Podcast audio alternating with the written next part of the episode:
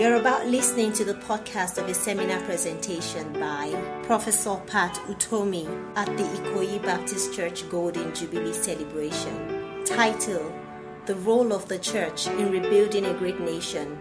Listen and be blessed. Chairman, very distinguished ladies and gentlemen, you know, it's a kind of challenging task to be asked to speak after two men who are about to recreate the transfiguration. When people are, are already planning to set up tents, and then you ask me to come and speak, that is cruel and unkind punishment. But I'm used to taking punishment, so I don't mind. Um, really, truly, it's a great honor, it's a privilege uh, to be asked to join you uh, as you celebrate. And so let me congratulate every member of the church and the pastor for 50 years of outstanding presence.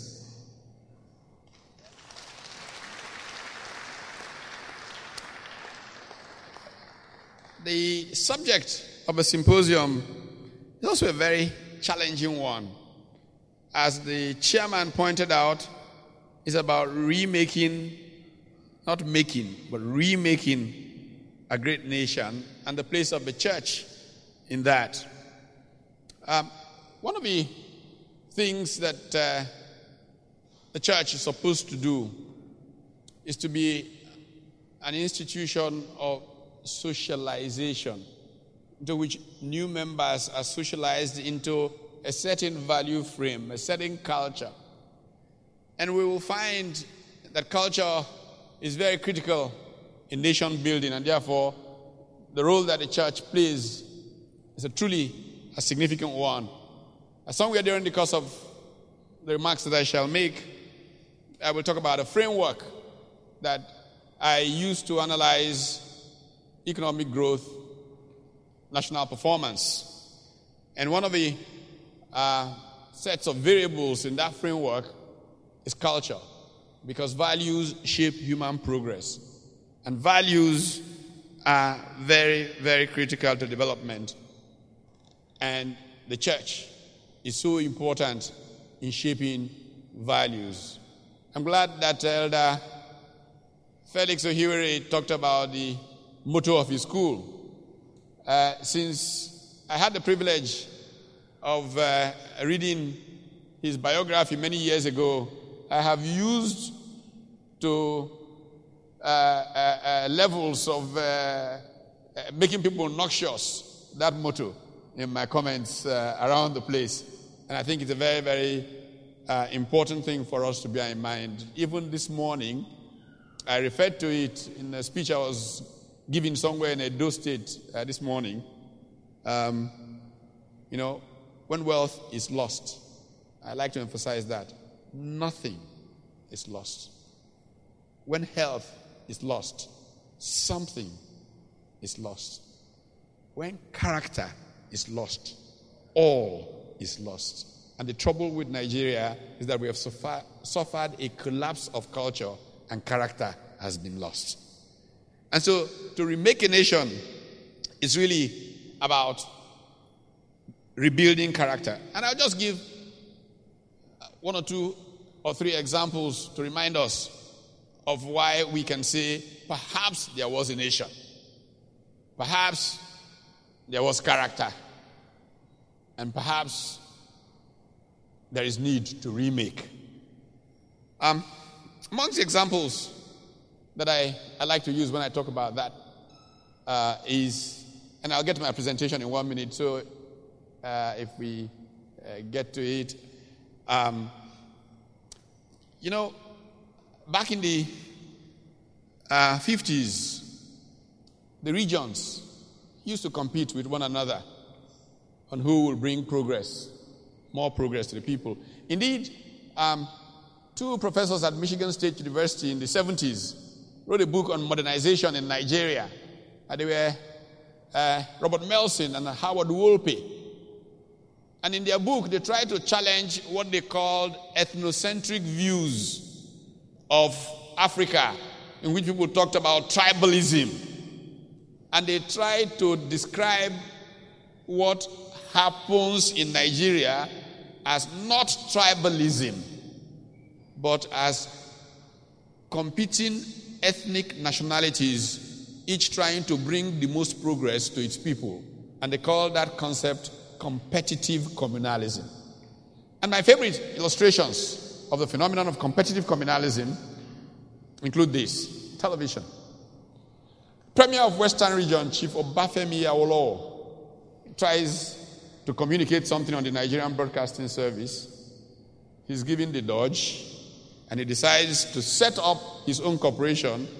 But since technology is advancing, he jumps to the new technology called television. And that's why the first television station in all of Africa was in Ibadan. And it was called WNTV. Indeed, there was television in Ibadan before there was television in Brussels or Dublin. That is the kind of thing that came out of competitive communalism. And as somebody who lived in Ibadan in the 60s, I went to Loyola College. Um, when WNTV comes on, it's WNTV firsts in Africa. And, and you know, Eastern region was very quick to follow.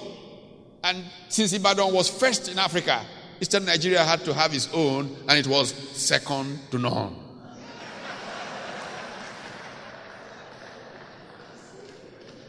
That was competitive communalism. I give another example from industrialization. Again, Chief Obafemi Awolowo, Western region, the first to think of industrial parks, industrial estates, to attract investment in, in industry. And so they take a part of Western region. Most of us drive through it these days. We call it Ikeja, and demarcated the Ikeja industrial estate and invited investments. And that's why if you drive down Oba Akran, most of those companies have Odu'a investments. And invited these invest, investors to invest in those places. And those investors said, to be sure you won't be nationalized, you take an interest in our ventures. That's how Odu'a Investments got to have investments in those companies. As soon as he moved, the premier of Eastern Region replied with two, Aba and Port Harcourt. And the premier of Northern Region responded with Kakuri in Kaduna. That was competitive communalism. And those who are talking about restructuring are not foolish. They know what they are talking about because it happened and the country was great as a result of it. Um, let's take education, even education. You know, many things have gone well in our country that we take for granted. At the time of the of independence, the federal government of Nigeria under Prime Minister Tafawa Balewa set up a commission on higher education led by an Oxford educator called Eric Ashby. The Ashby Commission on Higher Education. And Sir Eric Ashby said in 1961 that the quality of higher education in Nigeria was as good as the very best in the world. And that indeed it was easier to get into Harvard in 1961 than to get to the University of Ibadan. This is an educator from Oxford, Sir Eric Ashby. Eastern Region wanted to have a university that it could boast was as good or better. And so hmm, Dr. Nnamdi Azikiwe started the University of Nigeria, which I'm a very proud alumnus of. And Ibadan tried to look down at the University of Nigeria, but we had to show you a few things. So in the very first civil service entrance examination, the first 10 came from University of Nigeria. Ibadan came next. See, so you see.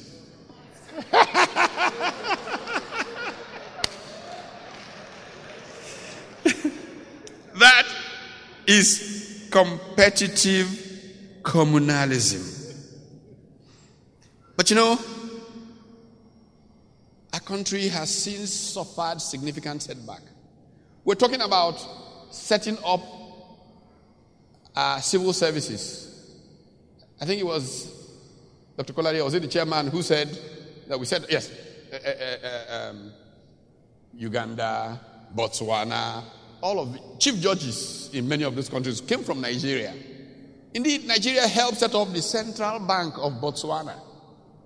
Interestingly, between 1968 and 1980, Botswana was the fastest growing economy in the world, fueled by diamond exports. And they managed to avoid a phenomenon that has crippled the Nigerian economy, which is often referred to as Dutch disease. A few years ago, the Nigerian Economic Summit Group shamelessly invited the governor of the Central Bank of Botswana to come and teach us how they manage Dutch disease, even though we set them up. Now, that's part of the example of this loss of a sense of shame in Nigeria. And this is all part of character, part of culture, part of values. To just give a simple example of how culture matters and how values make a difference. Most of you will remember that just about a year or two ago, there was a boat mishap in South Korea. School children were going on excursion, and the boat went under, and many died. As a matter of personal shame, the vice principal who ordered the excursion committed suicide. The minister of transport resigned. The owner of the shipping line took off, or whatever. The, the president, I mean, the ultimate humiliation in Korean culture is to give a full bow. The president, short of resigning, had to give the ultimate apology. This is character. This is what is missing in Nigeria. And I have a reason why I think that has happened to Nigeria. It's a very controversial reason, but in my view, in my analysis, in everything, it's a tragedy of the culture of the class of 1966. I have a thesis that in 1966, a group of young soldiers took Nigeria over and have held Nigeria in state capture till today. Nothing has changed. They have held Nigeria. Forget Shagari, forget uh, Jonathan. This small group from the class of 66 have held Nigeria hostage for 51 years. And the fundamental culture of the class of 66 is a hunter mindset. Say, you know what a hunter does? He shoots down game, chases everybody away, and he and his friends chop bushmeat. And the person who captured it in popular parlance the best is Chief Afolabi, who said of Chief Bola Look at you, this one that we invited to come and eat. You are talking. Because for them, government is something you capture to come and eat. I'm writing a book titled 50 Years, in which I will talk about the culture of the class of 66 and the crippling of the dream of the founding fathers of Nigeria. And we can analyze and analyze and analyze. But that's not the subject of my uh, uh, discussion tonight. The point is that culture matters and the loss of a sense of shame has led us to a point where those who are primarily responsible for the humbling of Nigeria have a great sense of swag. There is swagger in disgrace. That is the tragedy of the Nigerian condition.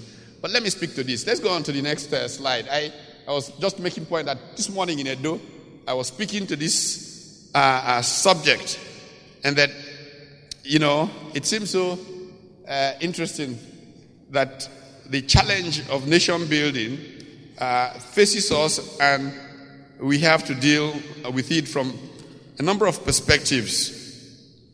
Um, first of all, what are the critical issues in this challenge of nation building? Amongst them is the nature of the modern state. Modern state, as we know it today, flows from a series of agreements and conventions and ways of behavior from Europe. After 1648, the Peace of Westphalia, after the Hundred Years' War, and Europe decided to have peace. From there began to emerge new kinds of nation states in which people did not want to interfere in the internal affairs of other nations. And the states that we today fight are sovereign and sacrosanct uh, began to emerge. Incidentally, the Peace of Westphalia and the um, outcomes of that have begun to be unwound, beginning in a very fundamental way with the Fundamental Human Rights Declaration of United Nations. And so that the world has come to a new thinking.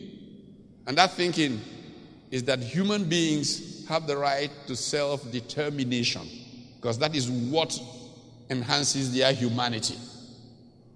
And in the age of self determination, the ultimate measure for how you keep a country together is service to the people. If you are unable to service the, the people with justice and they feel comfort, comfortable with the direction that collectively we are all traveling in, then they have a right to say, We don't want to be part of this thing. That's self determination, and they can opt out. That is the new sense of the new modern state. And so the pressure is on leaders, on politicians to serve the people in a way that everybody has a sense of belonging. American President Lyndon Baines Johnson in the 60s made it very popular a phrase. He said, It is better for everybody to be inside the house, pissing out, than for some people to be outside the house, pissing in. Because the house people are pissing into will smell, and you don't want to stay there. Malaysian Prime Minister Mahathir Mohamad took that mantra, took it and made it his mantra. And he took a country in which in 1969, during our civil war, people were slitting throats of each other on the streets of Kuala Lumpur into one of the most progressive, one of the most developing um, emerging nations uh, in the world. So it begins with that notion. And that critical variable that matters in nation building comes from the idea of the first new nation. There's an American called Seymour Martin Lipset who has written a remarkable book titled The First New Nation, in which the United States of America is actually conceptualized as the very first new nation of the modern world. And one of the most important concepts in the idea of a new nation is the concept of legitimacy. And legitimacy is earned, legitimacy is not given. You might have institutional arrangements like elections that confer legitimacy to a regime but that regime has to consistently earn the trust of the people and therefore to remain legitimate. The challenge of legitimacy and post colonial, the post colonial state in Africa have been challenges that uh, we have struggled to live with. Uh, I think that the huge um, issue that we have to deal with is that one of the major institutional arrangements for ensuring that that legitimacy continues to flow is the role of political parties in democratic systems. Unfortunately for us, our political parties have failed us very badly. In fact, I would dare to argue that even though I belong to a political party, there really isn't a real political party in Nigeria. The role of political parties is to attract younger elements socialize them into certain beliefs, values, and vision. Dr. Kolade, take note. Vision, even though what we have are dreams, not visions. Visions, and the way society should be ordered. Nigerian political parties have been a disaster in terms of that. And so we don't have political parties in Nigeria, and it's made our democracy very, very difficult to organize. And so one of the things that we need to organize are political parties because we don't have them. Um, in 1911, a guy called Roberto Michels wrote a book titled Political Parties. And in that, he offered a thesis that is very often talked about the iron law of oligarchy. So, he who says organization says oligarchy. Essentially, political parties are dominated by oligarchs that hold the value frame of that party together. Um, Unfortunately for us, uh, what we dominate is power, not purpose. The big challenge of performance in Nigeria is that there tends to be a supplanting of power over purpose with challenges for performance. And that is what we need to deal with. So, where has growth gone? Why is the economy stumbling? Where are the challenges? Well, you know, in the very beginning, Nigeria was known as the great potential. Uh, anybody who's managed to have a conversation with uh, uh, Alhaji Maitama Sule, that Master in Kano, who's a fascinating man. Uh, since he lost his sight, I think he talks a lot more. He always talked, but he talks even more now. But you, you couldn't, you couldn't sit with Maitama Sule for 15 minutes and he wouldn't remind you of those early days. And they really were glorious days. He will remind you of how he walks into, into parliament and he doesn't go across the aisle to go and dobale to greet Chief Awolowo. And the prime minister will pull his, uh, you know, the leader of the opposition, pull his ear to go back and go and pay his respects to his elder. And, and then he will talk about how back in those days, the world was looking at some emerging powers as colonialism came to an end. And the great emerging powers they're looking at from Latin America is Brazil, from Asia, India, and from Africa, Nigeria. We know where Brazil is, we know where India is going. Where the hell is Nigeria? This is the question that Maitama Sule asks. And he romanticizes it in a very interesting way. Uh, so, the country of great potential went through a phase that came to be known as Afro pessimism, a sense of worry in the world that Africa is just bad news. How did we get here? The books that were written about these times include people like William Easterly writing about the elusive quest for growth, the challenge of economic growth in our part of the world. They include the big argument between two men that I have strangely found friendships with. One who is coming back tomorrow, uh, BJ, Paul, Paul Collier comes back tomorrow to give the Lagos lecture. Um, remarkable fellow because when he came here for the CVL annual lecture in February, uh, on my birthday, his bag was stolen at Muson. but, but you know, we put everything into recovering that bag. And I physically took it back to London for him to it back to the UK. We got it back. We got it back one month after. We got his passports. We got his um, credit cards, his cell phone. We got all of them back. But his laptop, the guy has sold it, and the person he sold it to had sold it. but we managed because the governor of Lagos State was present and he, was, he took it very personally. And the guy who stole it was so bold, he stole several others at high profile events within two or three weeks. And then he came to an event, the vice president, what the day when, when we were flagging off the, the rail project from Lagos to Ibadan or something. And the Lagos State governor's contingent, because we had put out his photograph, we identified him. Well, is that not that guy? Is that not that guy? So they were looking at him. And when he got up, they went and said, My friend, who are you? Say, I'm a director of Total. Okay, let's see your ID card. so he's, he's being tried right now. Anyway, but I, I have this interesting and peculiar friendship with these two men who dominated discussion in economics about why growth was slow in our part of the world. And one of them is called Jeffrey Sachs. Jeffrey Sachs is the author of the book, The End of Poverty. Um, and the other is the gentleman I just mentioned, Paul Collier. Now, generally, the uh, perspectives on why growth was slow, why things were not going as they should be going in Africa at the age of Afro pessimism, as they were canvassed, uh, Jeffrey Sachs essentially suggested that the problem of Africa was geography. In effect, Africa was destined to be poor. Yeah, I like to say that for effect. That's not how he meant it. But essentially, he argues that because of mosquitoes and malaria, Africans were always too weak to produce. And so the problem of development in Africa was malaria.